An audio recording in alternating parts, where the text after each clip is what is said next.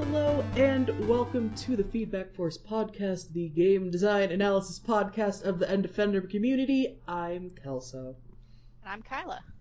And I'm Carl. And this is the Kingdom Hearts podcast. Kyla, take it away. Shh, God. You know, we're we're gonna be we're gonna be uh so for those of you listening, we're recording this like a week late. Uh we're supposed to be talking about uh Obra Dinn. Uh and last week I was all in the good like dark, moody mood, you know, ready to talk about some death at sea, and then Kingdom Hearts 3 came out. And now my head is just rainbows and sunshine all the time. That's fair. We can This we game- can bring you back down. This game, the KH3, KH3 is so many games. Like, I, f- I feel like the designers for this game finished, like, five years in and then had nothing to do for the rest of the time, so they just kept designing. Huh. Huh. I just finished like a, a weird little like bubble bobble mini shooter mini game, match five mini game. Um, oh. There's there's a there's a cooking mechanic. What? Uh, there's um Game of the year. there's a QR code hunt, there's a photo scavenger hunt mechanic. There's a QR code reader that unlocks old like Tiger Toy style like two button games. Oh my god. Um, there's, it's got like every combat mechanic from every one of the previous games. I I heard someone uh heard saw someone on Twitter saying that the uh the I think it was the cutscenes in the Pirates world this time around are slightly shorter than the entire time you spend in the Pirates world in Kingdom Hearts 2. Oh no! God damn it! I haven't gotten to Pirates World yet. Uh, Um, I am, I, for the record, I'm not done with it. I have played uh, about 20 hours. Um, I think it's a they said like main campaign's supposed to be about 30 hours, but I'm doing a lot of side questy stuff. yeah. Well, as um, I'm gonna try and not spoil anything major. I will mention that for the entire first gummy ship section, my ship was piloted by a giant Shiba Inu. So, Oh. Oh, good. you know, it's a good game. Hmm. It's it's very Kingdom Hearts Wait, in Kyla, that can you pet the Shiba Inu? you can't. Damn it. unfortunately. Fail. I mean, you my can- dear. You could rub it up against an asteroid, probably, but uh, no. You. I mean, it's not like it's not an actual Shiba. It's uh, it's like um, it's like a Shiba figurine, but it's as big as your entire spaceship. Interesting. So I'll Hmm. just put it on top of my spaceship, and then it was flying my spaceship around, and it was great.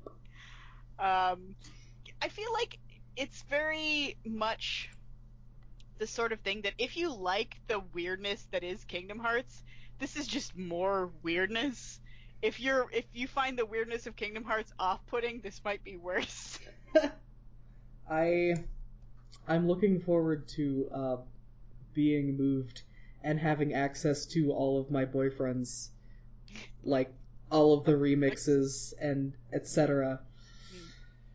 Uh, actually, no, I'm not. That's gonna take up so much of my life. It's about it's about three weeks to play through all the games. yeah. Um, Actually, I kind of want to play them just to see what the fuss is about. I only played it first, but I also am pretty sure I would hate the games. I feel like it's not your sort of game. You have to have a very high tolerance for like, uh, I guess Co Carnage called it wholesomeness. Um, just like, just really like earnest, straight faced like power of friendship stuff. the real Kingdom Hearts was the friends we made along the way. yeah, I mean, kind of, kind of literally. Yeah. Uh, so you know, as and I, you know, as I say, if you have that tolerance, it it is fun as heck. I I my favorite one is probably Dream Drop Distance, just because like moving around in those games is so fun. They're games where like you press just a few buttons and all the things happen. And Kingdom Hearts 3 is is more so even than any of the others. You press a few buttons and then just like flipping and flying and particle effects and all the things. It's I'm glad to actually like hear an opinion about this game from someone who I know who is really into the series because the other two people that I know who are really into the series, neither of them have actually gotten Kingdom Hearts 3 yet because they are not done marathoning the entire rest of the series yet. So, fair. so, yeah. I think someone so uh, as in addition to mm, like me playing Kingdom Hearts 3 all weekend when I'm not actively playing Kingdom Hearts 3, uh, this is Super Bowl weekend, which means that the Chocobo, Chocobo, for- yes. formerly Square Bowl, is going on, and they're also playing Kingdom Hearts this weekend. Of course. Not not three, but they started with Kingdom Hearts 1, and then they finished it early. So this is an annual charity marathon where they marathon a Square game for like the whole weekend of the Super Bowl. Uh, so they played Kingdom Hearts 1 on Friday, Friday night. They finished it Saturday morning and started Dream Drop Distance, uh, and finished that this morning. And now they're uh, playing one of the campaigns for uh, Birth by Sleep. So Whew. Oh, Birth by Sleep's the one you have to play like three times, right? yeah, they're only going to play one of them, and then I think they might do Fragmentary Passage if they still have time. Mm. but the, the one of the hosts said something about Kingdom Hearts 3 which I kind of agree with, which is the thing about this game is that it can spend 10 minutes making me do something like some like weird or really frustrating segment. I actually haven't found any frustrating yet, but some like absolutely bonkers segment where you're like, what the fuck is this game?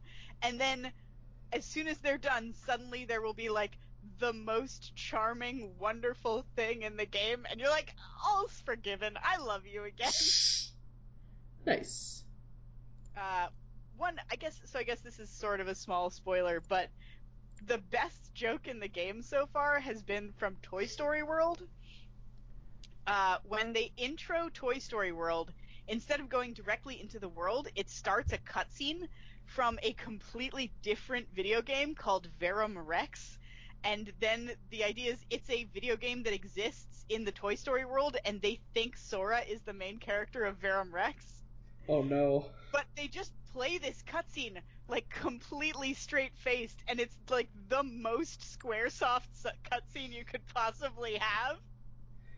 It's wonderful. It's like, you know, like four brooding teen guys in like jackets, and one of them has a laser crossbow, and Oh like boy. there's this girl, and she's being she has a pendant, and she's being sucked up into a vortex, and the guy like jumps in after her and like reaches out his, his hand for her, and you know like it's very it's a great great bit. That that's cool. I like that. Good job. Good job, Kingdom Hearts. Yep. Uh, is that the Kingdom Hearts segment? that can be the Kingdom Okay. Hearts segment. Uh, no, I just I didn't. I didn't know if you it- had more to I talk can about. talk about it for a long time, but I shouldn't. Okay, that's fair. I can also talk about it more once I'm actually done, probably, which will maybe be by next week. Well, by, by the next podcast, almost almost certainly. We'll see. But I'm- you shouldn't. I, yeah, we'll see. If I have anything interesting to say on it, I'll say something. But so That's far, fair. I've just been enjoying myself. That's Well, nice. So that's what you've been up to. Uh, I haven't been up to anything. So Same. there's that. I I guess I like quit my job. I I haven't quit yet, but I put in my notice. So that's about it. They like I don't know. I felt bad because uh where I work, they it seems like they have a hell of a time getting people to fill positions, but they've already found someone to take over after I leave, so that's good. Because I guess I guess yeah, I guess well like my my supervisor had been doing my job for like months before they hired me, I guess.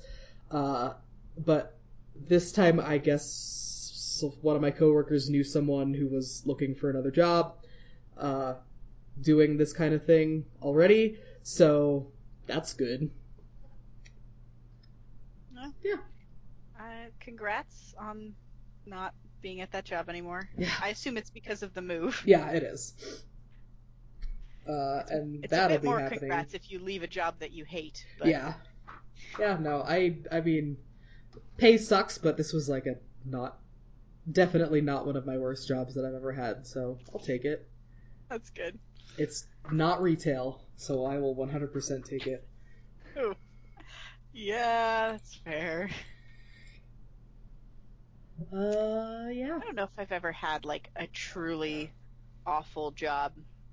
Um, I know uh, my husband had a job where he used to work for a guy who had possibly like uh, LSD related brain damage. Definitely Um, had LSD. He was he was very paranoid uh, at all times and like really fond of Not conspiracy theories. Not all times. He could straighten out sometimes.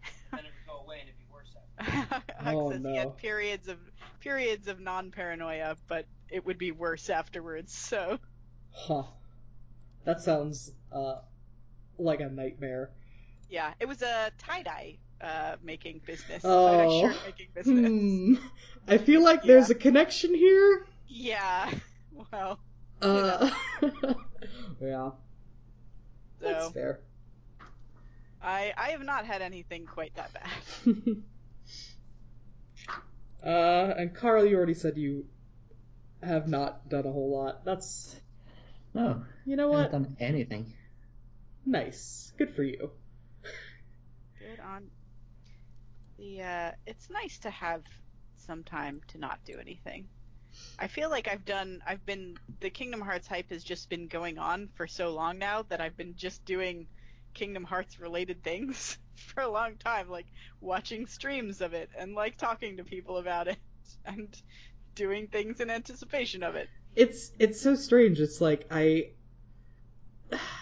like we've known this game has been coming out for ever. Mhm. And we we've had a release date for a, a a few months at least. I don't remember when the Yeah. release date was announced, but um and then it's like oh it's here now. Yeah, it's actually out. It it happened. Crazy. like I can't believe it. Yep. It I it, I- it happened. We have another Kingdom Hearts game, and there is a a, a single digit number in the title. Yep. Yep. Exactly. There's a chronologically advancing number. Um, the I'm trying not to do with this one what I did with Kingdom Hearts 2, where I beat the game in one weekend by like marathoning it and staying up way too late. And it's like I Yeah. probably can't afford to like only get three hours of sleep a night anymore. like I could do that in college. I can't really do that anymore. yeah. Yeah. I feel it. but oh well.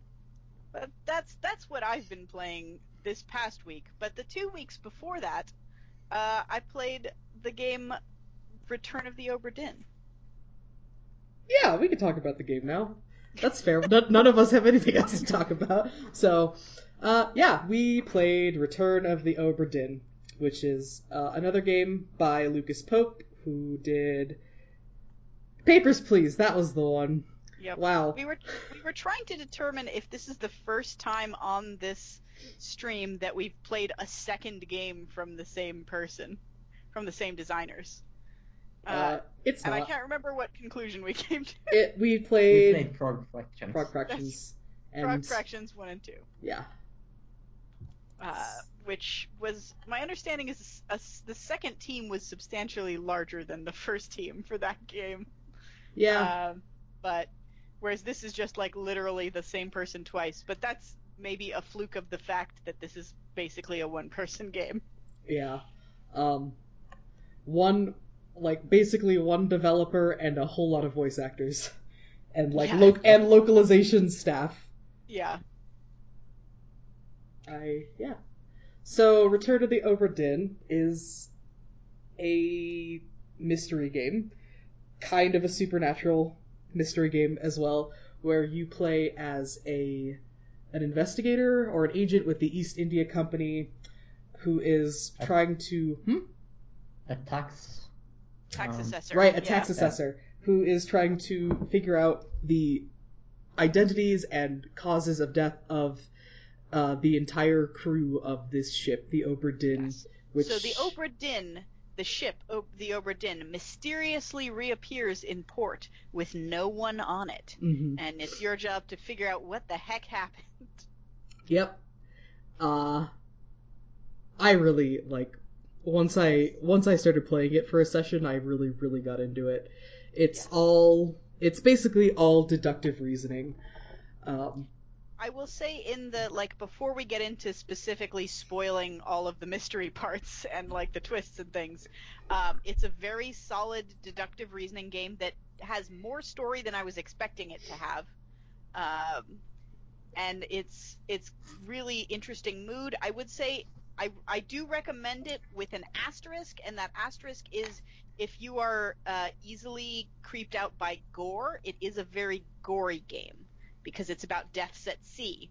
So if you're not okay with like seeing someone take uh, like a point blank cannon shot uh, or get ripped in half, like you shouldn't play. And it's it's grainy visuals. Like all of this, none of this is animated. It's all still, sh- like still pictures that you can walk around, and it's in like a very grainy, uh, like almost rasterized art style. Yeah, like it's Uh, it's a, basically a one bit game.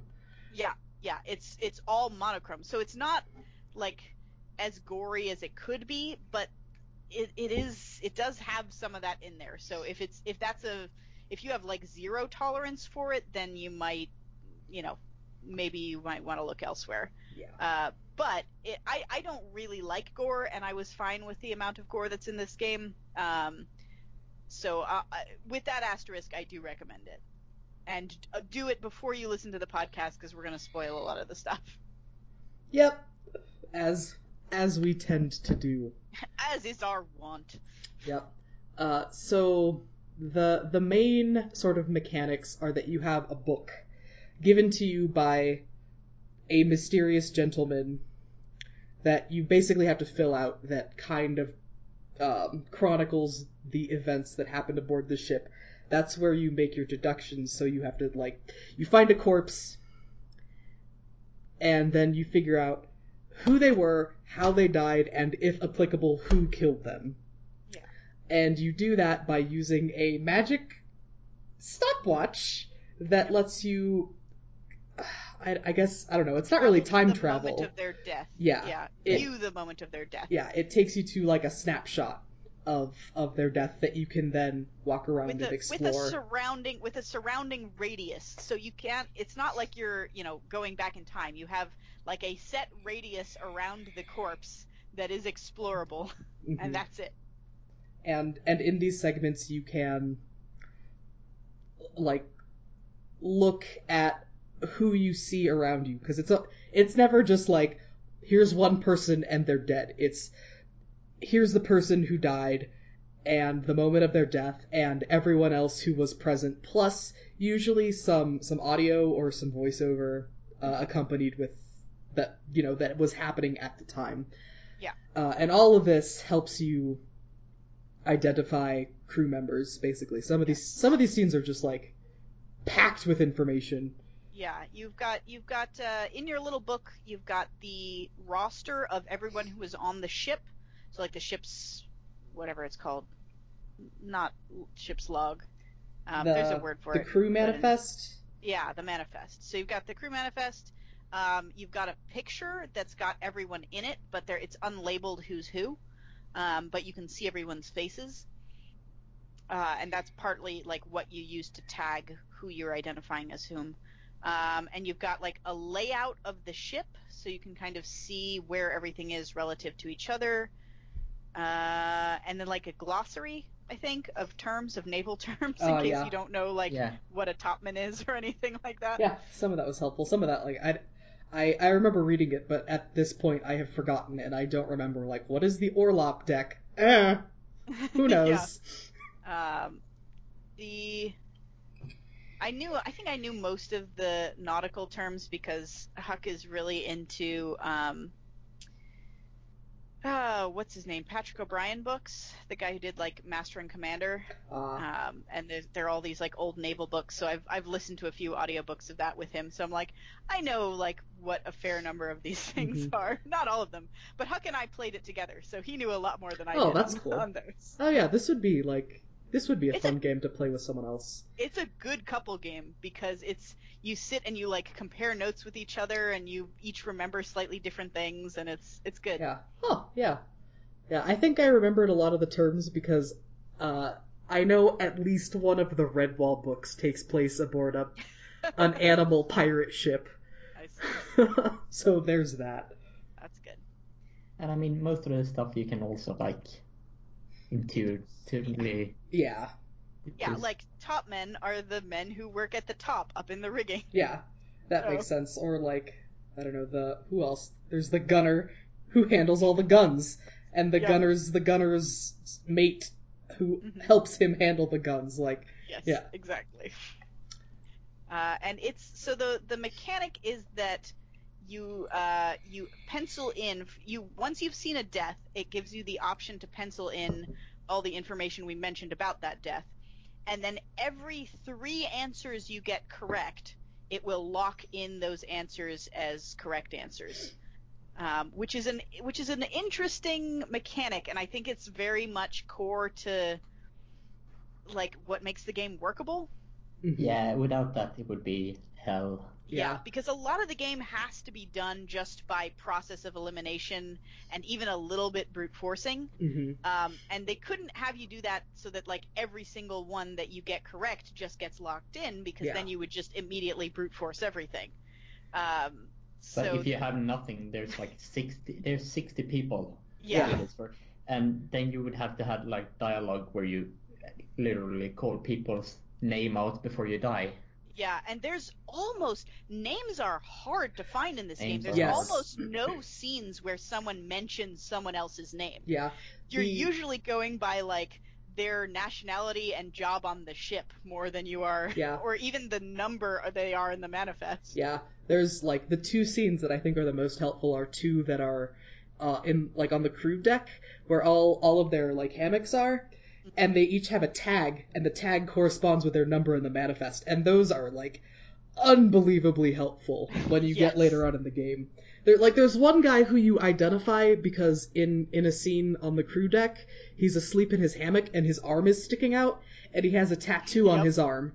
And then you identify him later by the tattoo on the arm, and that's the Yeah, you're only like, okay, way. the guy with the tattoo is sleeping in hammock number 37 or whatever, so he must be that number on the manifest. Yeah, like it's Yeah. it's I don't know, just Is it bad that I didn't get that system? The- Is, is that one you missed? Yeah. it's pretty it's pretty I'm- subtle. I, I- assume you well, had a I- lot of very similar looking white dudes at the end. I didn't that stuff, but like I, in the end, I just sort of stopped going into any memory and just looked at the picture and see like, okay, who are they hanging out with? Yeah, that's And that super helpful. helped. Yeah. and like the fact that like uh, officers and officers stewards are very frequently seen together. Uh, uniforms or like people's clothing is extremely helpful. Um, Yeah, you have to use like really all everything that you can find, every little clue. even Like, even what languages are being spoken in this scene? yeah, And it's or it's like okay, there's what accent do they have? There's there's four women on the ship. One of them is Taiwanese. One of them is the captain's wife. One of one of the two remaining white women is not married. Which one has a ring on her finger? like, like I just went with the one who looked younger. yeah, Didn't actually look as close as a ring. yeah. That's would've that's been what a I good idea, that's what I did Yeah, too. And then I. I I saw it when I was in that cutscene later, looking for I don't know something else. I was like, oh, she's got a ring. That's Yeah. the one. Whoa. That took me a while, and I was so frustrated. I'm like, Yeah. they're there, they're there. Yeah. Which one of them? Yeah, that's that's the other thing. Um, the the sketch of all the crew members, initially all of the faces are blurred out, but once once the image becomes unblurred, that means that you can positively identify them. And at times, it's like, what? You're, What so I information mention, have I when you- gotten? when you say you can positively identify them, Yeah. you're allowed to try at any point. Yeah, But when they're unblurred, it's the game indicating to you that you supposedly have enough information to identify them. somehow, Somehow. somehow, and like I mean, like it just means you've seen all the cutscenes where they're they're present. Does it? uh, I- no, They I think- specifically they specifically call it out as you have enough information to identify this person. yeah, Yeah, I but don't- I think that just means that you've been in the me- like their memories. Uh, that no, because the the two women, I think it's like Emily Jackson and Miss Miss Jane Bird. Uh, Mhm. The very first cutscene that you see them in, you can um, you can identify them, but you see them both later, like in the rowboat escaping the ship. Yeah. Um, I and and some and some people you kind of you just gotta try. Like there's four Chinese topmen who are uh, like you. Are, is there a The way to Chinese tell them apart? Topman. The racist game. Um, I mean, I know. You can one of them tell one of them is the kid the guy who went on the kidnapping group and he can be identified separately but like the other three as far as i can tell you basically see them once all together up in the rigging uh and then it's and like one of them is struck by lightning. yes but i don't know how you're supposed to tell whose name is whose No, you, you don't know whose name. is. Yeah, it's like the topman and and the the the seaman. yeah like- the, there's like five just random white seamen but um no Yeah. uh the and what are you like some of them like three of them just fell off the boat at some point you don't even really see them fall off the boat you just see three like silhouettes of figures in the distance falling off the boat Yeah. Yeah, yeah, but those are the ones that escaped in the lifeboat. It's the lifeboat that gets smashed up, Oh yeah, there is one lifeboat that gets smashed up. That's true. I forgot and about that's where there's three people falling down. the one where they're being like tipped out into the sea Yeah, okay because I think it's like the kraken slams into the side of the ship, and It- the the lifeboat gets thrown. there's probably like at least one like real dedicated you can figure them out clue for every person um but th- i can't imagine that anyone finds all of them So There- here's the thing, and that's where I was talking with Kelso. Um, the ones like uh, the ladies that Mhm. went off in the lifeboat. I have not been able to figure out, and I've googled a bit, not how that you're much. supposed So to tell where they went how are you supposed to tell where you went? You can figure it out after you leave the ship. hmm yeah they do Uh, do, do you know about the i guess they don't really say who sent you the stuff in the beginning do they No, not before. yeah I checked that as well. Yeah. So you, it's like, where did they go? And there's like, they give you like 12 options, and if you look at the map, there's like three or four that are reasonable. Um, and so I guess you just brute force those three or four answers. I just got lucky because Africa was the first one on the list, and I looked at the map, and it's like, well, we're off the coast of Africa. Well, give it a try. yeah, it's like it could be Africa, it could be the Canary Islands, or it could be the Azores. hmm and uh, Azores, Azores, I don't know. Uh, but it's it could be it could easily be any of those. And so I I mean, don't they're know. much closer to the islands. yeah, you are closer to the islands. Although I guess the question is like if they were trying to escape and head for somewhere inhabited, I guess you're more likely to find people on in Africa. Yeah. That's my best guess.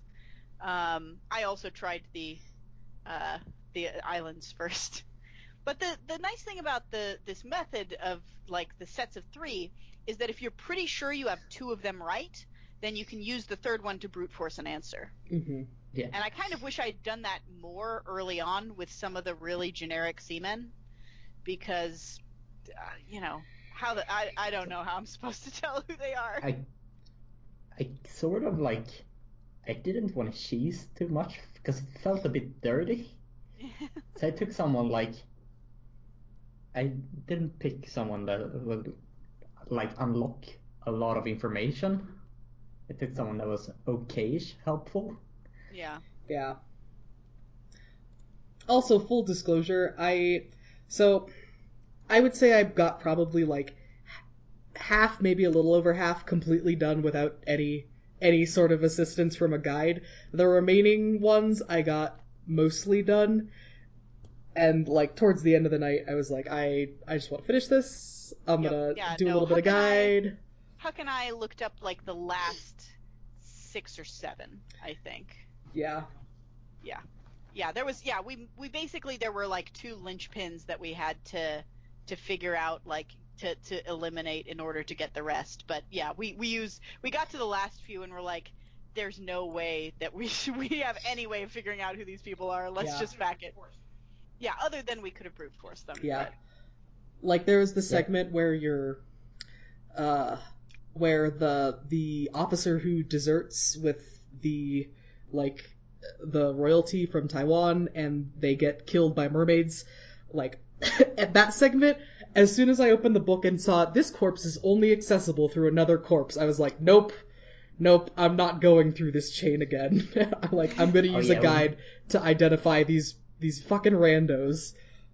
There was only two randos. Yeah, there were there were there were like there was And Uh, and one of them was Yeah. clearly Russian. yeah. Yeah, one of them was Rush, clearly Russian. One of them is clearly one of the Chinese Mm-hmm. topmen. Uh, one of them has a an Irish or Scottish accent. It was Yeah. hard for me to tell. I think he was Irish. So- there's only one. I think there's only one Scot on board, if I remember Yeah. correctly. Uh, two, I think. I'd have to I look can again. check it because You I can had it check up it. now. Alrighty. Um, one Scottish. Yeah. Really, I thought it was two.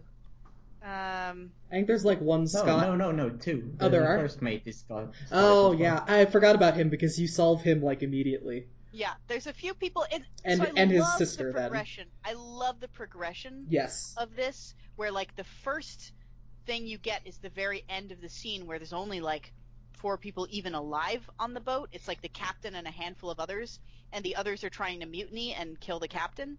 And so you watch the captain like pick them off one by one and then commit suicide. Um, and that's like a pretty good. It's a pretty good sort of tutorial type segment. It eases you into it. You feel like okay, I can get this. Like I understand how the deduction works. And then the next scene is a giant kraken attacking the ship It's and so like good. people being ripped in half and chaos everywhere and a storm. It's like holy fuck. I mean, it's also in the very end where almost everyone is dead. yeah, it's But I- it's uh, I have a different feeling. Yeah. yeah. It gets suddenly you're like oh this shit is way more gonna be way more dramatic than I realized. It's such a good reveal. That is so well paced. I Mhm. loved it so much. Um, Also, before that, you think like, okay, this is a normal ship. This is Yep. like normal circumstances that could happen on a ship. Yeah, I figured. And bam, Kraken. Yeah, I figured in the first scene where they're they're mutinying against the captain, and the captain like busts open the door, blunderbusts a dude in the chest, stab a guy, like beat a guy. Like I would have figured it was like, oh, he got sea madness, like he went crazy from being at sea. But nope, it it was a lot worse than that. Oh yes. And they do they actually gradually reveal more and more of the like cool, weird, supernatural, mysterious stuff. Mhm. Because first it's like a kraken. That's like bizarre, but you know, like okay, giant squids exist. It's still like you know, maybe not exactly plausible, but you know, it's only it's a like slight common stretch. Myths. Yeah. Yeah, common myths. And then there's like giant crabs in the hold. Uh, these like huge crab beasts with like big spindly legs. They're basically king crabs, but like man-sized. And they like shoot. They have backs full of porcupine quill type spikes and shoot them off at people. Mhm. It's like oh shit. And then like two memories later, you notice that there are dark figures riding them, yeah, and it's like oh shit. yeah. What happened here? I think those were probably the coolest creatures. Yeah, and then there's like mermaids, Yep. but they're not. I mean, they're like they they do have the titties, but they are not sexy mermaids. They are will kill you mermaids. Yes. Slightly too many titties. Slightly Yeah. too many titties. Yes, I don't know how that evolves. Uh, They're maybe like dolphin related, maybe. Manatee or something. I don't know. Yeah. But they have big, also f- big fishtails that also have like spines that they can throw They're- at you. Yeah, they're just covered in spikes. So, how many times did you put down spiked by beast? Oh That's a boy. lot. There's so many people. Yeah. Or so- or drowned by beast? Yeah. yeah. That's It's- like half of the cast. Yeah, it's it's interesting also when I was like sort of going through everything after I'd beaten the game, the guide I found has like a a, pretty detailed chronological retelling of everything that happens, which is which is cool that somebody Yeah, I, I should Put that you should link together. that because Yeah. I would uh, I would be interested in reading that. Um, maybe with the Twitter or notes or something. Yeah, I will. I'll find it because it like it was a pretty thorough guide. Like it tells you, um, like there's like a hint section where it's like if you're having trouble, but you don't want spoilers, like this is this Okay. is helpful. And then there's another section that sh- tells you like the information that you get that allows you to identify every one of the crew members, which is Mm. cool to find out like later Yeah, if, so if that's, you're that's stuck a good on thing ones. we can use to see if it is possible to get through without brute forcing. Yeah, I'm apparently, pretty and it, it is. it looks like it is. Some of them are like, some of them are kind of yeah, kind of obscure. Um, but it, it's cool to see like that somebody has gone through all of this and really, really taken the time to cataloged it. to catalog everything. Yeah, I, I, I, I'll read that. Um, but yeah, so it starts fairly normally. Like the there are a few deaths. So this is like chronologically. You don't actually uncover everything chronologically, but um, so the first few, it's actually more related to location of death is more how you progress than when. But at any rate, when they set out from port, uh, a few people um, just like were crushed by cargo coming in, you know, normal sea mishaps. Mhm. Uh, as they headed out, uh, two more crew members died from illness, possibly, I don't know, STDs from shore. Um, yeah, maybe. I think I remember the doctor said that like they they had some illness and it was like they went through a cold snap and they had some illness and uh the the cold like exacerbated their issues and they Yeah. both died Yeah. from it. Yeah, and they, he said it was something that they probably picked up in port, and also that it was not contagious to the rest of the crew. Yeah. Um, he said like if anybody else had it, they'd have been showing signs by now. Um, and then is the next thing that happens the kidnapping? Uh, the next thing that happens is the murder. Right, right, right. There's the the mutiny of like one of the the officers who like kills a guard in the hold. I think.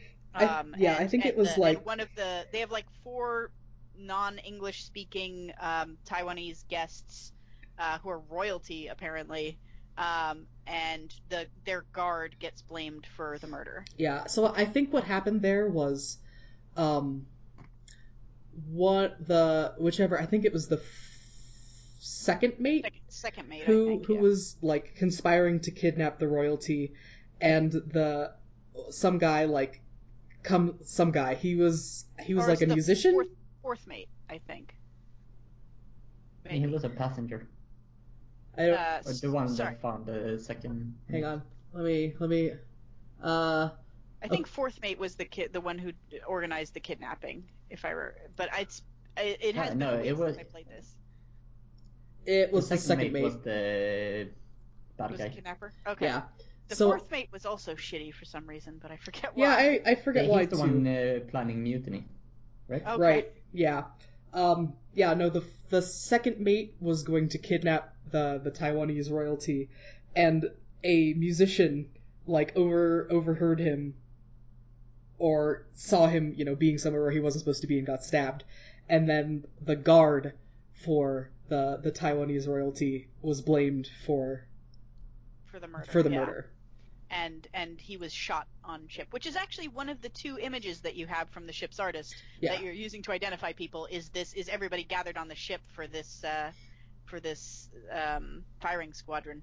The Mhm. thing about the firing squadron is interesting is uh, it's like it's a bunch of people shooting at him, um, but you actually have to follow the traje- trajectory of the bullets to find out whose gun it was Yeah.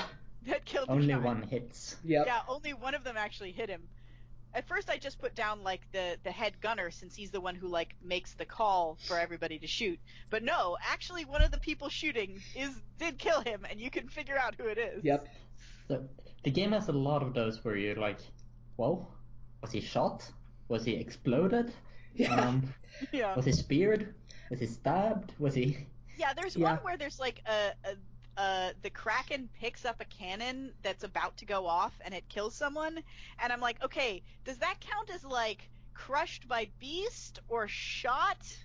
Like You can Yeah. have shot, a shot by cannon by shot terrible by cannon beast. by beast. I know, I did get it eventually. But uh, Yeah, and and there are some which I I realized going through all this after I'd finished it. There are some where you can pick multiple deaths and it'll take Yeah. it. Like okay, like the drowned by beast ones can also be like they were thrown overboard. Um, there's one guy who I think was like attacking one of the crabs, and another person throws a lantern, so you can say that he was either burned by the lantern or that he was spiked by a crab. Um, th- there's a handful like that. yeah. The, Where- the where my- woman, I had such a hard time figure out like what to put. Oh 'Cause She was like clawed, eaten, Oh yeah, the like mermaid like strangled. dragged her over the side of the lifeboat and like bit her in the neck. And I'm like, is that eaten by beast? I mean, she's also being strangled Yeah. and like clawed. I think clawed is the one that you. I I I. I, I think took, that's the I one took you have to go with. and it worked. Oh okay, that's cool. It did eaten work? I, I, I thought I tried eaten and it didn't work and I had to try something else. But maybe I was trying like uh, maybe I had one of the others wrong at the time and it was one of those many switchbacks. Yeah. I did get into a habit if if I wasn't like mostly certain, I I just kept it at unknown regardless Oh, because no. I didn't I didn't want to be like, but I got that one. I know that one, and but like have it be one that I wasn't sure about. Yeah. Um, I put strategies. Clawed actually. Oh, I have the list open so I can see. yeah. Yeah. Um, the so the so the the second mate organizes this kidnapping with a few of the other crewmen, uh, and they they kidnap um, the the royal princess and uh, one of her attendants, I think, and and a mysterious treasure box that they brought with them. hmm Uh, and they take them onto some lifeboats and with supplies, and they row off for the islands. However, However, Bad things happen. Yeah. And is it it's unclear why they're attacked uh while they're in the lifeboats. Is it did the the the Taiwanese royalty seem to ha- seem to have what are they? Formosan technically is what they, Yeah. they're called, right? Yeah, Yeah, Formosa is Taiwan, but Yeah, uh, the Formosan royalty have um like have a box that is specifically designed to fight the mermaids. That's what's in the treasure box. mhm. Um, but it's so it's unclear. Like, are they being attacked because they like are at war with this species, or are they being attacked because they're being kidnapped? You know, like it's they seem to have some connection. yeah. Maybe it's co- coincidence. and I'm not say. I'm not sure what it is because I feel like in some parts it seems like the because what they have in the box is like a magical glowing seashell, which you see the other mermaids are also carrying these seashells. Oh, is that what it is? I thought they said it was like Quicksilver or something. Oh yeah, that's in the No. well. It is it is a seashell, but I guess it's also like kept in Quicksilver. I forgot about that. Um, I thought but they got the seashells later, but I, I may not have looked closely enough at the box. yeah. Um, but They keep talking about seashells. yeah. It- yeah, this well they get the seashells when um, they they get the bodies of all the mermaids, um, because they so so the the mermaids attack the the fleeing lifeboats, um, and the one of the the Formosan guard struggles out of his bondage and opens the box and it creates this huge blast that kills a bunch of the the mermaids. And so the only person left alive at this encounter is this uh, that second mate, and he decides to take the bodies of the mermaids, including these like mysterious shiny shells that they have in their hair, uh, and return with them and the chest to the ship to beg forgiveness, which is a dumb idea on his part. Yeah, it is a dumb idea because he rose up and then immediately gets shot by like the last remaining Formosan. yeah, it's um, like fuck you for kidnapping the princess. yeah. Um, and then at that point, basically all hell breaks loose. Like the the um they take the mermaids on board and put them like in storage in the lazarette, I guess. Uh, Yeah, some of them aren't actually dead. It turns out. yeah. Um, and and then yeah, Three and of them down there. I think yeah, I think two, yeah, three. No, three's right. I think. Um, and then basically the the crab riders start coming up to try to like get their people back and get their the shells back, I guess. Um, and and I think they also And they summon the kraken. people. Yeah. they kill a lot of people. They manage to ward off it, the crab riders eventually, or they or some of them retreat. It's unclear. Um, but it's also like starting to storm, which may or may not be related. Uh, I think the the mer people actually have control over that somehow. One of the guys in the tops gets struck by lightning. It seems like it. Yeah. Um, and so then the crab people retreat, but it's only a brief respite because then they bring the, in the kraken. Yep. And that's oh That's boy. most of the people. That's There's- most of the people. Yeah, there's a, a whole lot of deaths to record. I think the best one is the the artist, the ship. The, the Oh. artist like is is is pooping off of the off of the bow of the ship, and a tentacle just grabs him. So it's like it's such a brutal death, but then there's also just fart noises playing. like, yeah, like, oh no. it's a very undignified death for sure. It is. He's like the first one to die from the kraken too. Yeah.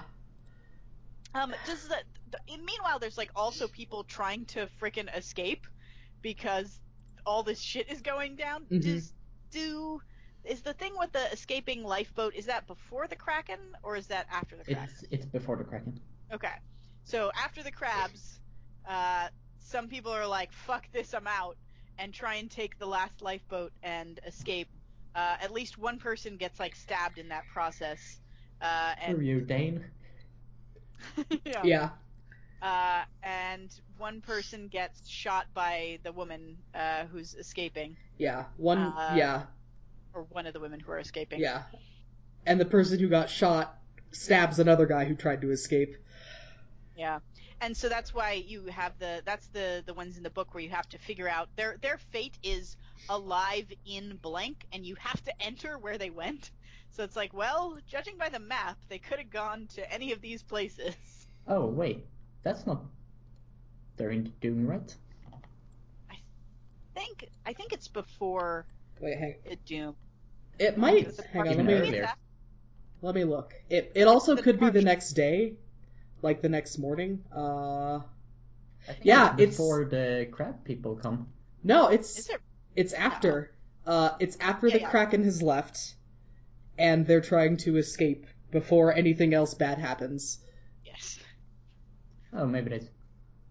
Because Uh, there's also like a group trying to escape before the Kraken comes. Yeah, Yes. that's and yeah, that, that's when the Dane gets killed.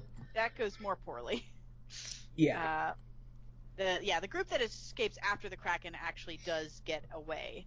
The group that tries to escape before the Kraken possibly gets apparently gets killed by the Kraken. I think uh, so. Are they the group that get dumped out of the lifeboat? Yeah, Uh, yes. they get dumped. Okay. Uh, so yeah, so that happens. Um, there's a there's a chapter in the book. So there's ten chapters? Question mark. Uh, I think so. Yes. There is ten. Yeah, and chapter seven is called the bargain, and Chapter eight is called the bargain. chapter 8 is called The Bargain, and it's sealed. You have no information on it, and you're not allowed, like, you can't find any of the deaths that are there. And there's a note on the book when you get it that says, I know what happened in this chapter, and once you've filled in the rest, uh, like, maybe I'll tell you about it. Yeah. and so you, you don't, there's a few people who died on the ship that you don't really know how they died, including one dude who right off the bat struck me as like a good dude. Like a lot of these people are not very good dudes. Martin is a good dude. Martin's a super good dude. Yeah. He's the first mate, third mate, Third mate. third mate. Um, and he's he's just trying to he's just trying to help. He's just trying to help everyone. Yeah. Yeah, it's Um, like uh, third mate and first mate. are the good guys. Yeah. and so you you don't get to find his death out as you're uh, eliminating everybody, uh, but after you've turned in the the book, there's like an epilogue where you do get to go to the to that chapter and see like the three or four bodies that are in that chapter, and then it's revealed like what actually happened at that point, which is that Martin made a deal with the creatures where he returned the last of the I say the last of the the living mermaids because two of the three that were brought the captain just like brutally killed trying to get them to call off the kraken.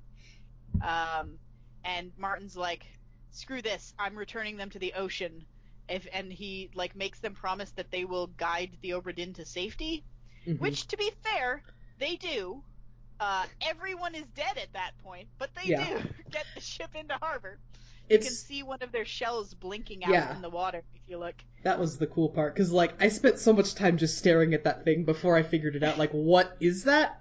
Yeah. And then I think I think the first time you see another shell is in the murder chapter. The the musician, I think his name is uh, pa- Pascal, comes out of his cabin, uh, and there's in the cabin there's like the chest, and you can see the glowing shell in it. And I was like, that's the same glow that I'm seeing off off of the off of the side of the ship. I wonder what it could mean. Um. So yeah. So yeah. He got Martin. killed for making this bargain. He got uh, as they were taking the mermaid out, she uh, she spiked him. So Yeah. And with his last dying breath, he's like, "See the ship home," or something like that. yeah, Yeah, Martin He's- was a good dude. and they were like, "Oh no, she got Martin. We have to kill her." And he's like, "No, no, no, put her back, guys. this is what we agreed." Catch and release. Yep. Um. So let's see what happens then. Is that okay? So all the Kraken stuff happens, and then the bargain happens. Uh, and then And then we're the back es- to the beginning. And then beginning. the escape where the the last lifeboat leaves. Yes, the escape where the last lifeboat leaves, and then the captain kills a bunch of people and then kills himself.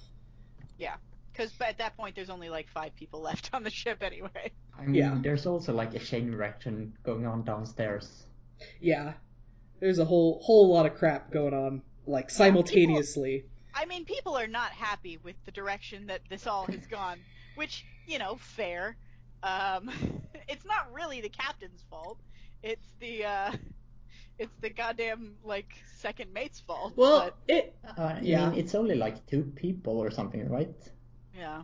it's Not probably it's probably also partially the captain's fault because he decides to keep the shells. Yeah, that's because true. that's that's one thing that you hear them saying in in the the first segment you find, which is the last segment chronologically. He's like, "Give us the shells," blah blah blah, and then the captain kicks his door open and blunderbusses uh, the first mate. I think Mhm. dirty Yeah. dirty play. Yeah, so the captain is, like, not a good dude. Like, he also, like, he's pretty brutal with that remaining, uh, mermaid, uh, in Yeah. the hold. Yeah, like he shoots one, and then I think he like stabs one with a spear while it's just yeah, like, in the holding tank. repeatedly. Yeah. Yeah. Which I mean, sort of fair, Yeah. right? Yeah, but like they did also from- kidnap them. Yeah, but from his point of view, they attack the mermaids attack them. Yeah. Yeah, that is true. Although I mean, I don't know. If I had prisoners from a strange species in the hold and then other members of the species came up to attack, I would probably assume they were after their friends. And you know, I would be like, "Oh, sorry, no harm done," and give them back. Just kidding. Yeah. yeah. But yeah, he's It's hard to tell intentions with Yeah, people it's- from with beasts from another species. Yeah, it's true. And they look the the crab riders look real creepy because they've got like these seaweed covered heads that are just look like they're like these veiled wraiths. Yeah, and like glowing eyes. Yeah, it's they are creepy as fuck. Yeah. I wonder. I wonder what they taste like. Well, the, sh- the cook gets killed offering the cook one of them up. That's true. Like, He does. "Ah, you know, like give me one of those, and I'll, you know, put it on the. Okay. I'll make So a. that- I'll make a fine stew. That was one of the few moments where I felt like, oh god, this is so gamey. I clearly know that this guy is basically going up there and telling them he's the cook. yeah. He also. He also like has a fork that he just carries around. Yeah, but I mean, you kind of gotta have a couple of those. It's hard Yeah. not to. It is. You gotta. I you mean, I gotta probably would have deduced it just from him wearing an apron. Yeah. The butcher also wears an apron though. Yeah. Um, but it's uh, and you get to the butcher because the cow's death counts. There's like a skull on the wall that you can Yeah. use to go back. Yeah. Some Uh, of some of those like it's Wait, it's you get to the butcher through that? yeah Yeah. because the butcher's the one who butchers the cow. You, did you? I mean, you you must Oh, have seen the I- scene where they butcher the cow. Yeah, I saw it. I didn't realize it was the butcher. I, I, mean, I took the butcher because he looks like nothing, no one else. Did you? Did you? I mean, did you not see him butcher that cow? honestly I saw a cow, I saw a cow dying. at at first I I thought that it was the cook because I didn't realize that there was also a dedicated butcher. Like I figured that would have been all all the cook's job. Um, but then I was like, oh wait, there's also a butcher. I guess it's him. Also, he's like super Irish, and he has a super Irish name and a super Irish accent, yeah, and Uh, he's wearing a butcher's apron. yeah. And he butchers the cow. So yeah, it's he's pretty easy to get.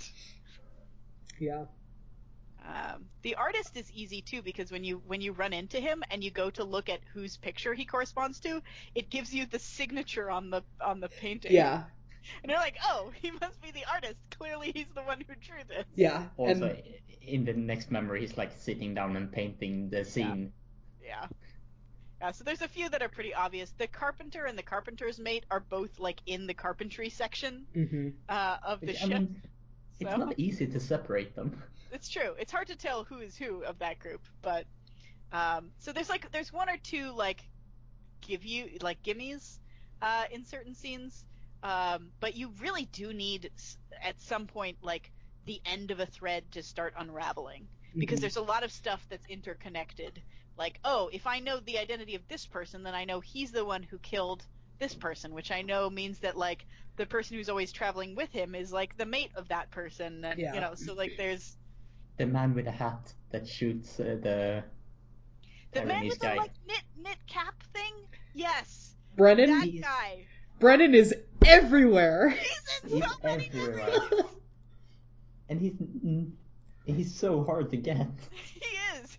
he's he's actually there's one it's where um the the kid who overheard talk of the mutiny gets stabbed in the back and he crawls into the cabin and the first mate he's talking with the first mate and the first mate says Brennan bring the surgeon's kit and if you go out into the hallway you can see one of them is like has his hand to his ear like he's reacting to hearing his name called that's how I got that one which Yeah. it felt like a stretch, but then but then I got it. Like anytime I heard someone say a name, I was like, this is this is huge, and I need to figure out who they're trying to Yeah, address. names are so rare that you really like focus in on them when you hear them. Yeah. And I, you know what? I did make note that someone was listening in that scene, and I made a mental note to come back later, and then totally forgot. That's I mean, it's really hard to keep track of a Yeah, lot of it- stuff going on in this game. In the I mean- end, like Huck and I made a list of like the last like seven people we didn't know, and like wrote down the distinguishing traits that we knew about them. Yeah. Like this person has this accent. Like this person is definitely Russian. This person is like. I got the freebie of being of there being a Swedish and a Danish person. yeah. yeah, because you recognize the accent. They do they do refer to the only Danish guy on board as a Dane, so I was like, Yeah, that's the Danish is probably easy. yeah, the Danish is easy. Uh, yeah, the Swedish guy actually says something in Swedish, doesn't he? Yeah. And one of the Austrian guys says something in German, and I think at that Yeah. point I had That's already the the bursar, right? uh he's the bosun. Bosun. I knew Close this was enough. a B. It was a B, yeah. Yeah. Close enough. Um, and I think at that point I had already gotten the other Austrian Bursar guy. is not a ship's thing. The bursar is a university thing. Uh, bosun. close enough. Yeah. Yeah. and then you get the bosun's Austrians, mate yeah. because you can either get the bosun's mate by seeing that he's constantly following around the bosun, or you can deduce that he's French because he's wearing a striped shirt. Mhm. And the bosun does the bosun does say, "Where's my Frenchman?" Yes, he does. Like- That's my Frenchman. Verdammt, where's my Frenchman? yeah.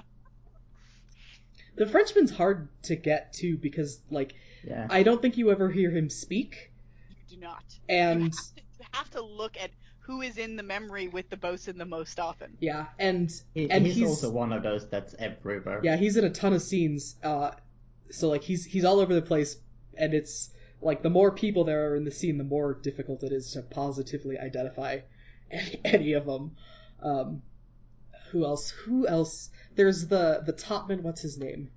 Maba Maba the topman, who's the only guy with like he just Yeah, hangs out shirtless all the time and has a ton of tattoos, and I'm like, yeah, I was gonna say I got him almost immediately. yeah, I was like, It took me quite a while, actually. I just I, was- just guessed. I was like, it's I I I'm assuming this it's guy- New Guinea. This, I was like, this guy's gonna be basically the Moby Dick reference, right? Like the one like foreign savage with a weird name and tattoos that's gonna Yeah. be like the classic English weirdness. Yeah. You know what I mean?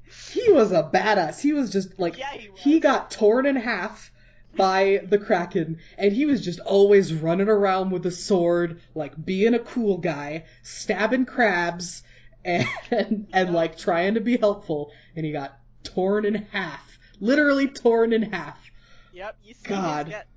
It's not good. It's pretty There bad. a few- There are a few very gruesome deaths. His is one of them. He's torn in half by the kraken. Mhm. Like, there are a couple like torn in half. There are a couple like close range explosions yeah, that are pretty gory. Uh, and then there's like the guy who gets shot in the head. yeah. The I think the the gunner who got blasted at point blank by, By the, the cannon. cannon. Yeah, because it was it was him and there's it was him and another guy and the other guy is where the is other it? guy vanishes. Yeah, the other I guy hated that vanishes. That was- in the one memory, and then in the following memory, he's just gone. Yeah. Even though he was should be directly behind him, also getting shot by Yeah. That one took me a while to figure out because I was like, who is this guy? Been pulled out of the window by the kraken. But I think the answer is he also got shot, isn't it? He's just like is. vaporized Yeah. by Yeah, that's what I figured happened was that he, He was- just got liquefied. He was the last one. But I had I Yeah. had the note that he was like exploded by a cannon, hmm and I don't remember putting it there. I remember That putting like- it there, but know like here. I, I just I couldn't figure out who he was. I think that was one of the like late ones that I had to brute force. Yeah, Uh, It's like he's not actually in the scene where you would expect to find his corpse. yeah, but he's in the scene immediately preceding it where the cannon is aimed at the chests of these two guys and in the next scene one of those two guys is getting shot and the other one is gone yep, so you have to assume i guess that he just got shot immediately the moment before or he's his body was just too particleized for us to yeah. to recognize i Yeah. don't even know Yeah. It's yeah, some of these some some of these are hard, but So how did you like the one that got shot through the wall? Oh, that one's rough.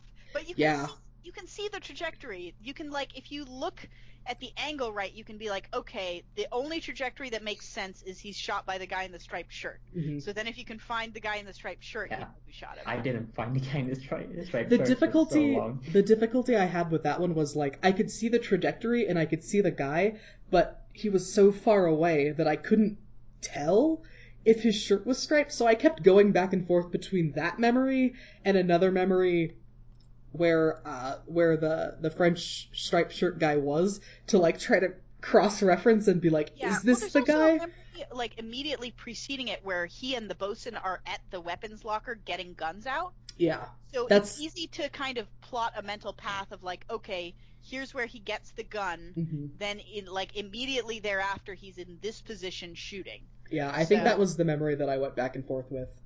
It's not easy anyway to see because, I mean, it, this game looks really cool, but it's not really helpful sometimes. yeah, it's, Yeah. It's I- I thought- intentionally low res. First, I was like, is he stabbing himself or is the beast stabbing him through the wall? yeah. Yeah. Oh yeah, the guy who gets the guy who gets pinned to the door. You mean? yeah. No, the the guy who gets shot by the Oh, wall. okay. Yeah. The guy who gets pinned though. Oh boy. Yeah. I don't even remember which guy that was. Was that one of the Russians? No. Oh, I don't think so. Uh, I'm scrolling through the list The to see if I Russians can find him. The Russians are great because there's a there's a scene in which someone else is dying of illness, and there's some guys playing cards in the background speaking Russian. hmm Uh, they're talking about their card game, and it's just like incidental dialogue. But you're like, okay, I guess the three guys playing cards in this scene must all be the three Russians. Yeah. So, And then you have to find out like which of them is which throughout the rest. I mean, everyone is like staying in this lane this game. yeah. Like, and that's extremely helpful. if you have a Russian, he hang out with Russians. um, if you have like the fourth mate never enters like the third mate quarters or Mhm. something. Like they always stick to their these rules. Yeah. And Which that's it's a little gamey, but it's also pretty necessary for the type of Yeah. deductive reasoning. you I mean, have to it do. is a little gamey, but it doesn't feel unrealistic, honestly. Like, considering the time period and considering how stratified society was, like, it really does make a whole lot of sense to me that you would stick with, like, people of your own race and people of your own station for the most Yeah. part.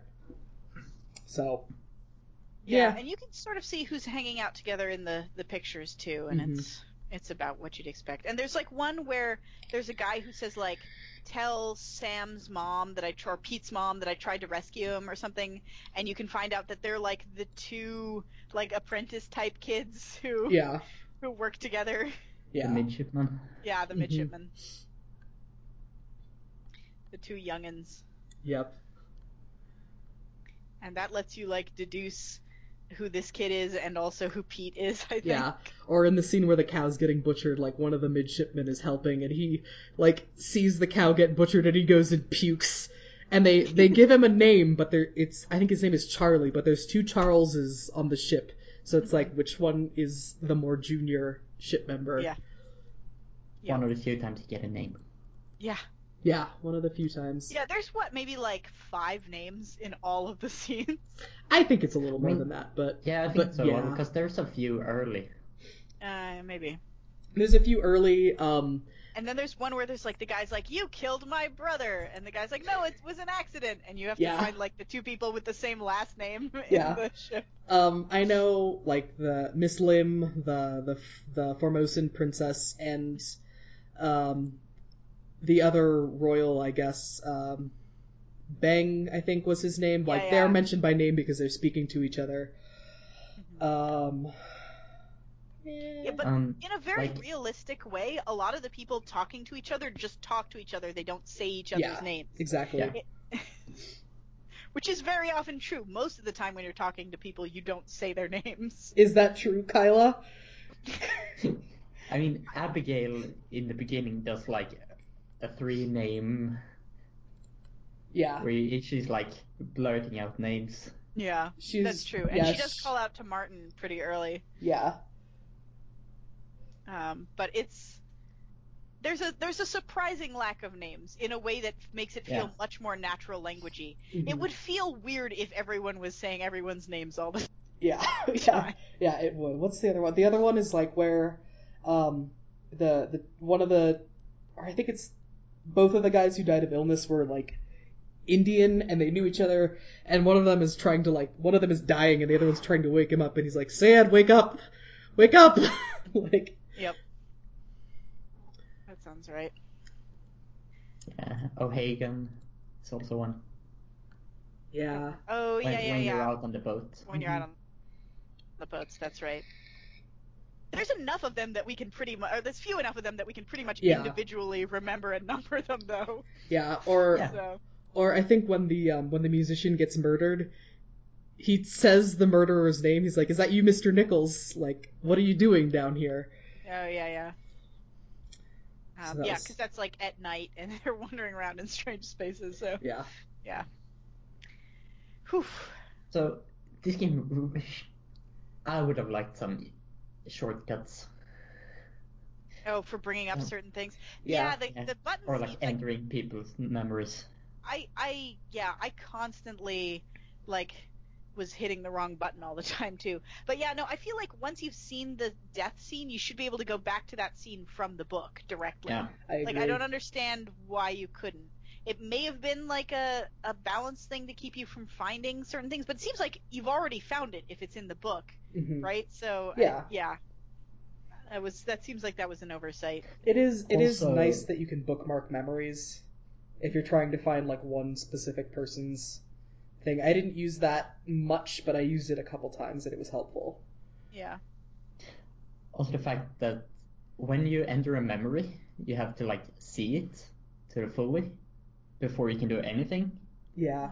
And then if there's another guy dying, you have to like follow that memory, Yeah. Yeah. and you can't really like start working on the previous memory. Yeah, it's Yeah. really hard to keep track of everything that happens in some of those more dense like corpse chains. Yeah. Because, yeah, if you're in a memory and there is a corpse in that memory, you can go to the time of death of that corpse. And the game uses this a lot to, like, chain you through a series of events. Uh, Uh, And that's and there are a few corpses that are only accessible uh, via another corpse. And at least it, when they do that, once you've found a corpse, it then materializes on the ship in a sort of like blurry way. So they at least give you that shortcut, which is good. and that's that's also the only way that you can access all of the ship, uh, essentially, except for the main deck. Um, throughout the course of the memories, like you'll see people opening doors or opening hatches, I guess more accurately. Um, and once a hatch is opened in a memory, then you can access that ship in like present time. Yeah, yeah, that section of the ship, yeah. Yeah, which is it's an interesting mechanic for gating, and it, it works for what it's worth. And thank God that you can then get back to the corpses from the main Yeah. like Yeah. Top time, because otherwise it would be like a crazy headache. But yeah, I agree that there there should be a few more shortcuts. It would be really nice to be able to just click on it, the image in the, the journal of the death and go to that, that death memory. Yeah. Yeah, especially like late game where you're like trying to figure out a few details, so you have to go like scavenge every memory again Yeah. and again, and you Mhm. Yeah, and you have to like you have to like okay, this memory, where is this corpse? And you have to like look it up where it is on the ship. You have to go there and decide like which of those three corpses is the one you need. And, Yeah. yeah, Or and then or it's completely useless. You have to Yeah. go back. or there's Yeah. the section with on the lifeboats with the second mate and you know the captives and those they're are only those are only Yeah. accessible by chaining through other corpses and that's the point where i was like nope i'm just gonna look these up Yeah, just to make sure they're, i know they're them not on the ship, so you can't find their corpses anywhere on the ship.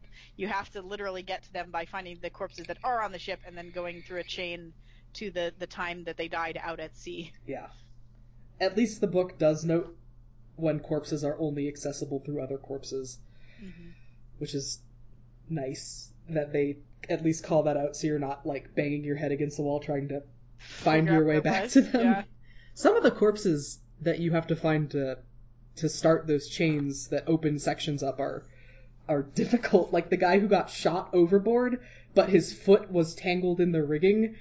So the only bit of his corpse that is available is a foot that you see through a window in a Yeah. in a room behind a a closed cabin. door. Yeah. It took me a while also to figure out that some doors could be opened. yeah yeah. so there's there's doors there's also like um, there's varying amounts of remains because like sometimes you'll see a full like skeleton but sometimes there'll just be like a little group of flies and like Mhm. the little flies are your only clue that someone died there Yeah. I, I found that foot because of the flies. Like Or- the barrel. Yeah, the barrel. Or there was the one, uh, the guy who got accidentally shot by the Frenchman, like through a wall. It took me a long time to find his corpse, but there was like a a blood trail that I noticed later that leads to him. It's I don't know. A lot of a lot of the like it's it's absolutely frustrating at times, but the clues are just really nicely placed. Yeah, and you feel say, really smart when you figure something it's, out. it's easy for a game like this to lean too much on like gimmies and to to make it too easy. And I think they erred on the side of slightly harder, Mhm. but I think that's to the game's benefit I because agree. again, yeah. as you say, you do feel real good when you get the, the Yeah. correct answer. And also, like, they do it, like, lean to slightly harder and then balance that out with, the, like, three, hmm get three people crossed out check. Mhm. Yeah, that mechanic. Yeah. So instead of trying to make it easier, they add, like, a mechanic to help deal with that. Mhm. Yeah, and it's not like a it's not some kind of like cheesy hint mechanic either. Yeah. which is kind of good. Um, yeah, no, I I was very pleased by the the overall balance and difficulty of it, even though we had to game back some stuff at the end. Yeah. Um, I I'm impressed. It's hard to design a good mystery game, and this is a very well designed mystery. Game. Yeah. This game. is like Yeah. and among it's the cool best. and weird and like you know ominous and strange and got a lot of good atmosphere and all that. And Goddamn, Lucas Pope is so good at integrating, like, story with gameplay. Yeah, he is. and just the decision of going with this one bit visual style like it's so striking and even though it's like obviously it doesn't fit with the time period because it's still a computer monitor did you see by the way that when you change the color palette it emulates uh, old monitors that's great Yeah. Yeah. but Yeah. the it lets you change to the color palette of do you want to be black and sepia or black and white or black and slightly green or black and like yeah and it's all different monitor Yeah. types it's great i went with the green uh probably I think I predictably went with the mac whichever one that was Yeah, the green one was the the IBM 5151. Um, but ju- just going with standard. with this weird, you know, really antiquated style, it, it I don't know, it does it does something extra. Like yeah no it- i was i was actually just gonna say that like it's it's weird because it's like the analog of something that's antiquated for us makes you feel like it's antiquated for them in Yeah. a weird way yeah, it's it. I don't know. I can't really explain exactly how it elevates it, but that's that's Yeah. probably that's probably it. it's is like that two different types of old timey hmm but they both read as old timey so your brain just accepts it Yeah. I mean, to the player, they're both, like, old timey.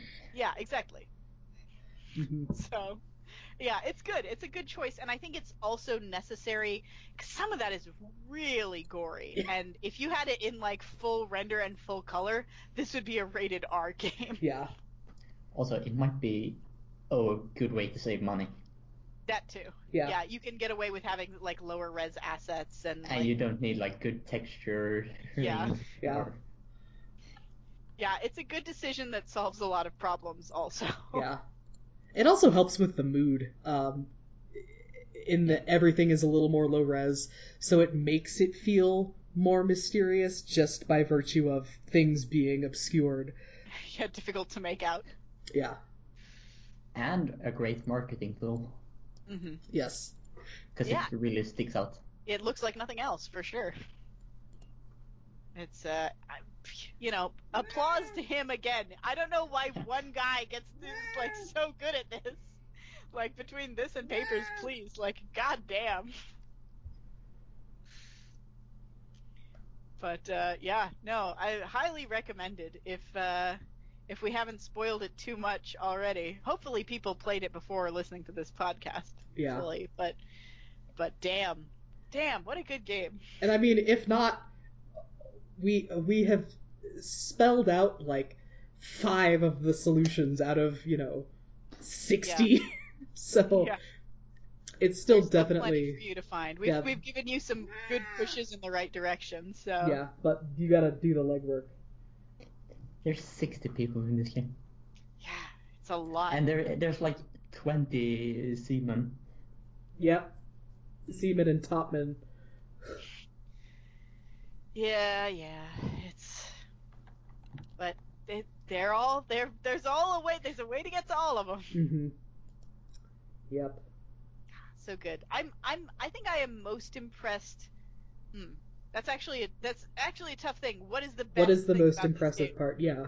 Um, the the probably first is actually going to have to go to the mystery itself, like just how you know how you make something that is deductive without being too easy or like impossible. Yeah. Uh, but second place is got to go to the pacing of the storytelling. I Mhm. really like the like the pacing of the reveals and you know how the supernatural stuff com- unfolds and the the secret ending part that you see as an epilogue like the the narrative pacing in this is like top notch. And I, I, I just think about how difficult it must have been to get everything to feel well paced, considering the way that you also unlock the story Mhm. and how it all chains together. Like just the the craftsmanship of this game is insane. The amount of like thought and planning Yeah, that must have gone into There's it. There's so much detail in this type of design that it's and to to be able you must have you must have to have like copious notes because it's hard to keep even a little bit of it in your head at once. Yeah. Um, so I'm sure he knows the crew like inside and out, but Mhm. still, damn.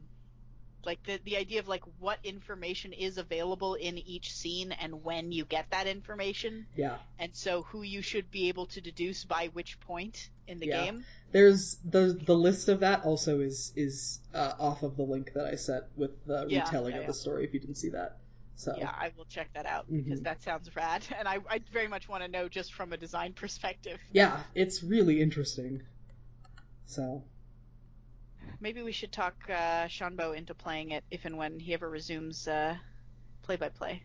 will we have to talk him into this? I feel like this is something that's probably on his radar. Maybe he's yeah, maybe he's already played it for uh, for all I know. But it's a sort of game that's like I feel like would be good to talk about on stream, Mhm. just from a design perspective. So one thing I've realized is how much I like games with clear goals, where it's sort of like work.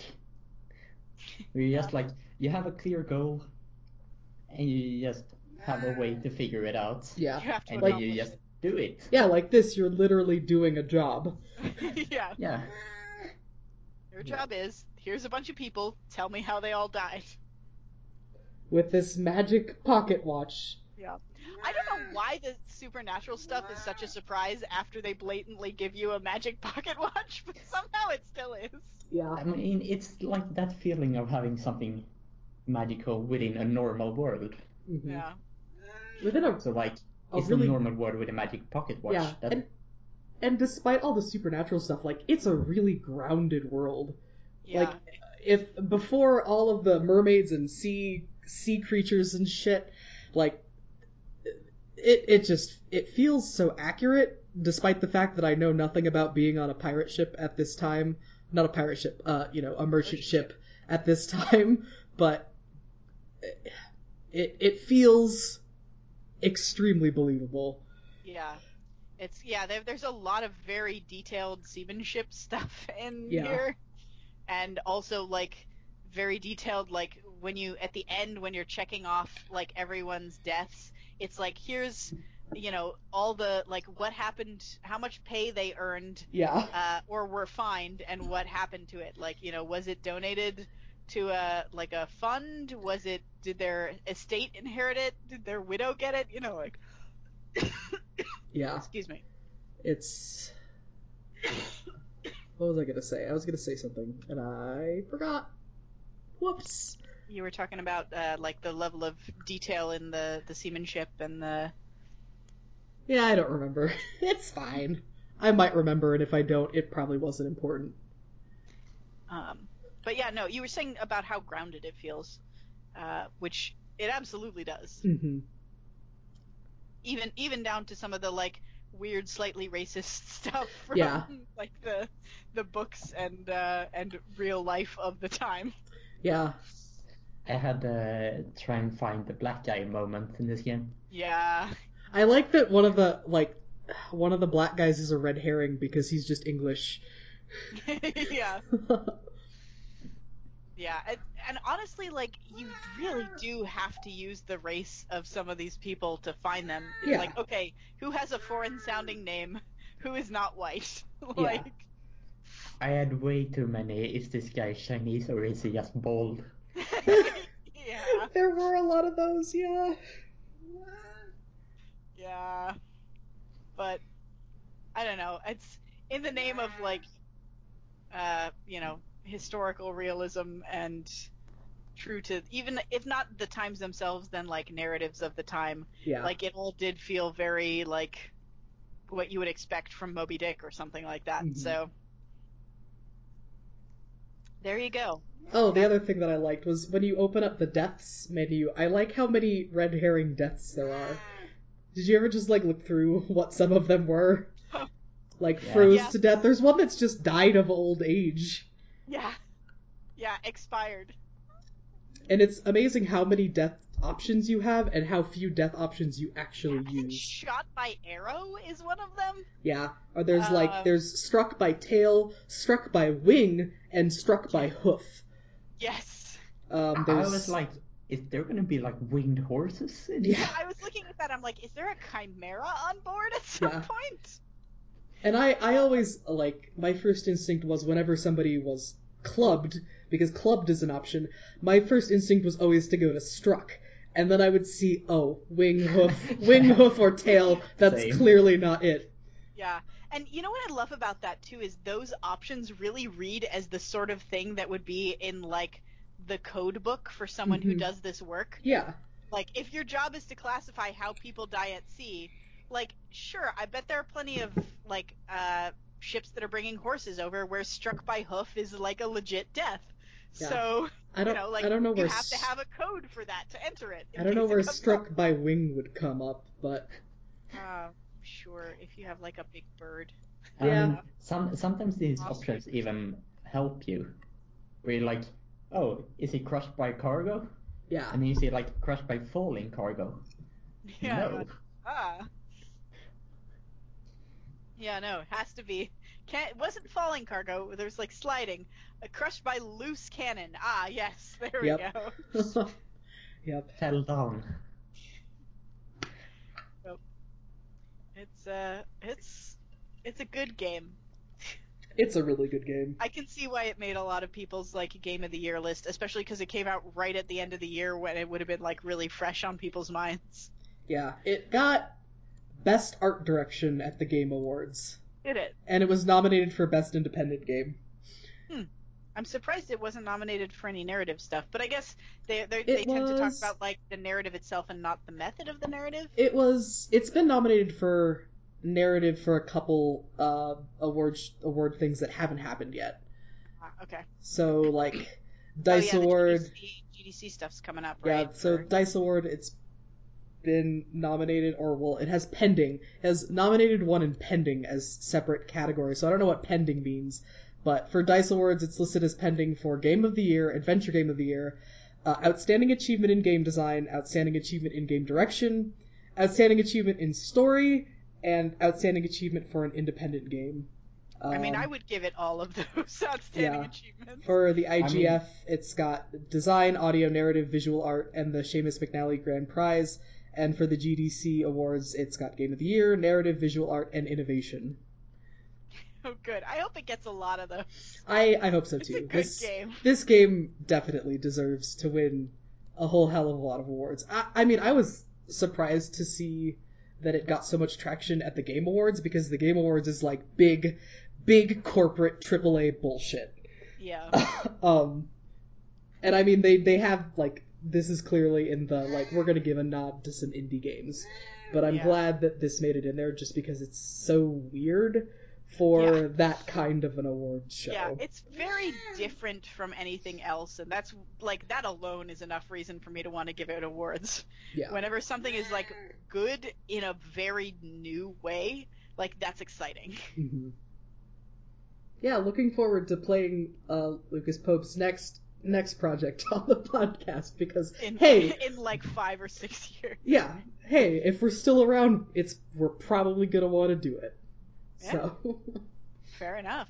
If he makes it, I'll play it. yeah, basically. I'm I am like I'm not generally like necessarily one to just give someone a blank check on like one success, but on two successes that are both this good, I'm like, okay, you have a free pass for the next game. Even if I think it sounds terrible, I will try it. Yeah.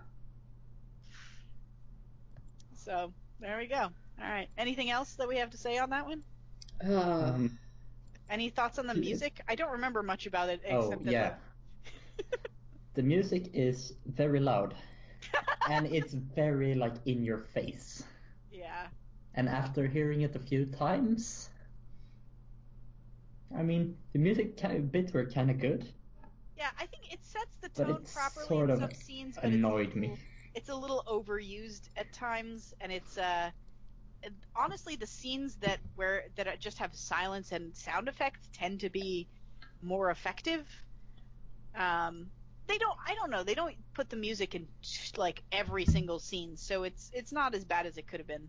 yeah. Like Um, the music loop for the spider attacks or crab attacks, Yeah, and I remember the one where, the one where you're nice. on on deck with the kraken being pretty bombastic. yeah. but it's it's it's kind of necessary to get that wow moment uh, the first time you do it because up until then you haven't really had like a lot of musical stuff and then it's all of a sudden like oh shit stuff is happening Yeah.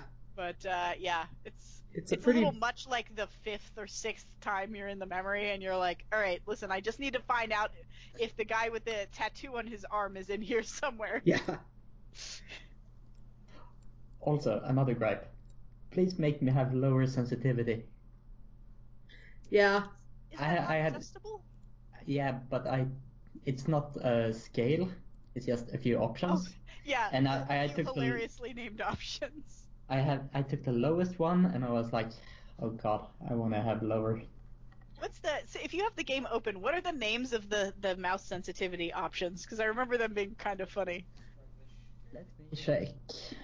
Um, nearly motionless, hmm strugglish, just slow, slow sli- slow side of perfect, perfect, fast side of perfect, reasonably fast, unreasonably fast, a parody of control.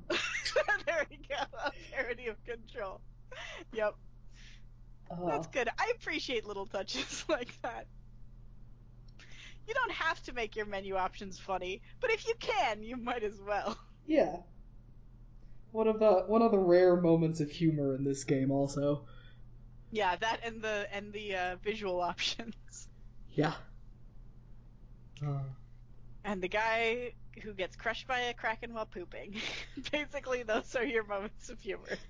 I just they they put so many fart sounds in that. yeah. So, I they mean, have his, like his entire bowels will pro- were probably being crushed out of him at the time. So, yeah.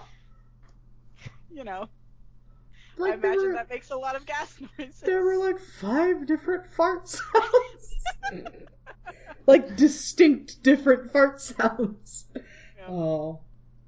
I mean, poor- Lucas Pope. He's not going to just reuse the same fart sound No. five times. That would be shoddy workmanship. All right. Anything other than that? Anything other than fart sounds, yeah. Uh, well, guys, it's February, It is. and It's the third February, in fact. it is, and you know what that means. Uh, we haven't done it in a while, but for the next, Did we not do it last year? Was it the year before that we did it? I think it was Yeah. the year before. Um, Okay. yeah, we are doing four in February again this year. Because I liked doing it, and I like the opportunity to play a bunch of really short games rather than like one longer game. hmm Uh, so we're gonna try that again. Yeah. So this for the next two weeks, what uh I've already forgotten. Uh, we are going to be playing Triforce. ah, No, no. no, No. 30 Flights 11. Yeah, we're okay. We're gonna be playing Thirty Flights of Loving, uh, and Florence. Yes. Uh, extra credit. Uh, Thirty Flights of Loving is a sequel to a game called Gravity Bone. These will Which all is I will free. I will link to all of these, and yes, Gravity Bone is free. Uh, so if you want to play an an extra in five in February, feel free. I will not stop you.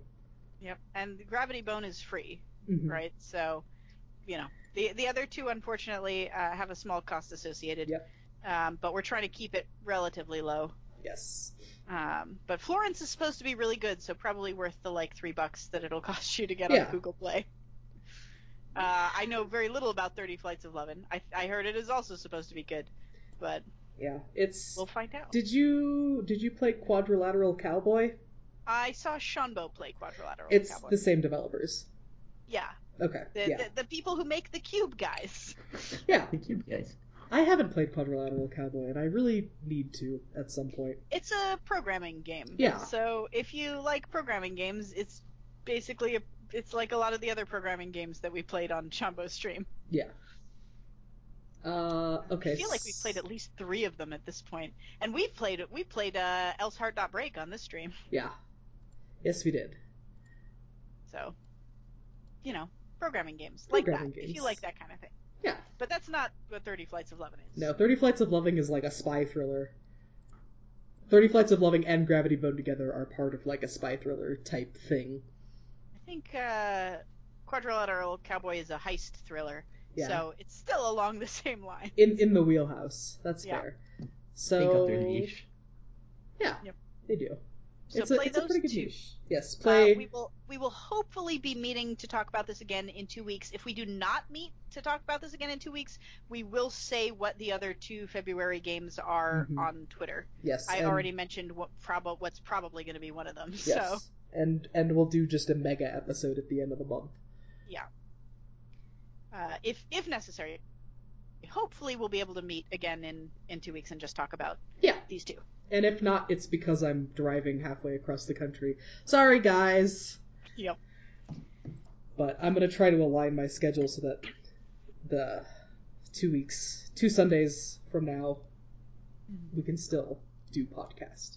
So yes, for next next episode, play Florence, which is if you can't find it on Steam, it's uh, iOS App Store and Google Play Store only.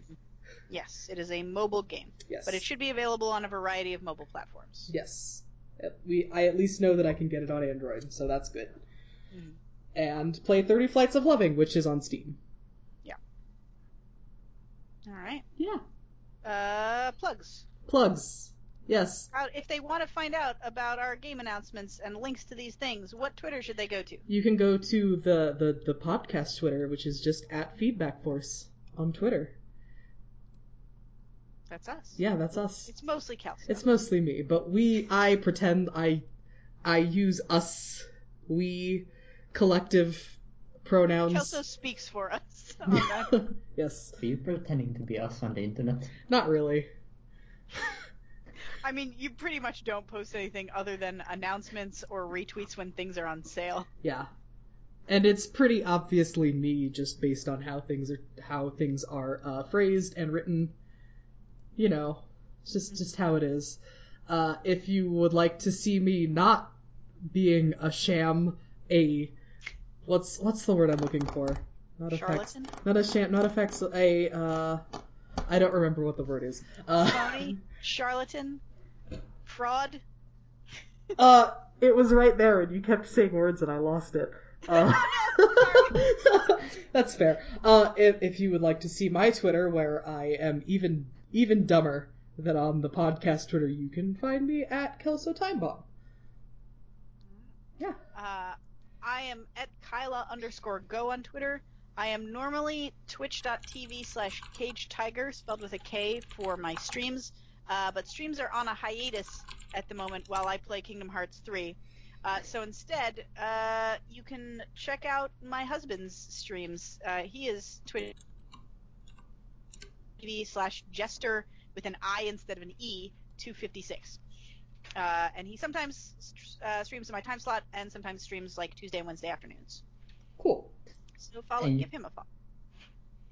You can follow me on Twitter at Skug3, Yes, two G's. two G's. One three. One three. And thanks for joining us and listening to our episode. yeah, and if you're interested in talking about some small indie games with us, boy Or howdy. some Big indie games. or some big indie games. Boy, howdy, do we like having guests? And we would probably enjoy having you on as a guest. Yes, you. Yes, you listener. Yes, you. Right now. Dear listener, answer the call. Yep. Uh, And you can to do that, you just like play the game that we're playing, and then you message uh, Kelso on Twitter. Uh, Yep. And then as long as you have Skype and a free afternoon, uh, you can podcast with us. yeah, it's it's that easy. The the qualifications are almost non-existent. yep. Um, yeah, but until then, oh, Kitty, what do you want? He just wants to say goodbye because He it's the end of the podcast. It is the end of the podcast. Kitty, would you like to say goodbye? There we go. Thanks for listening, uh, and we'll see you next next episode. All right, bye, everybody. Bye bye. Bye.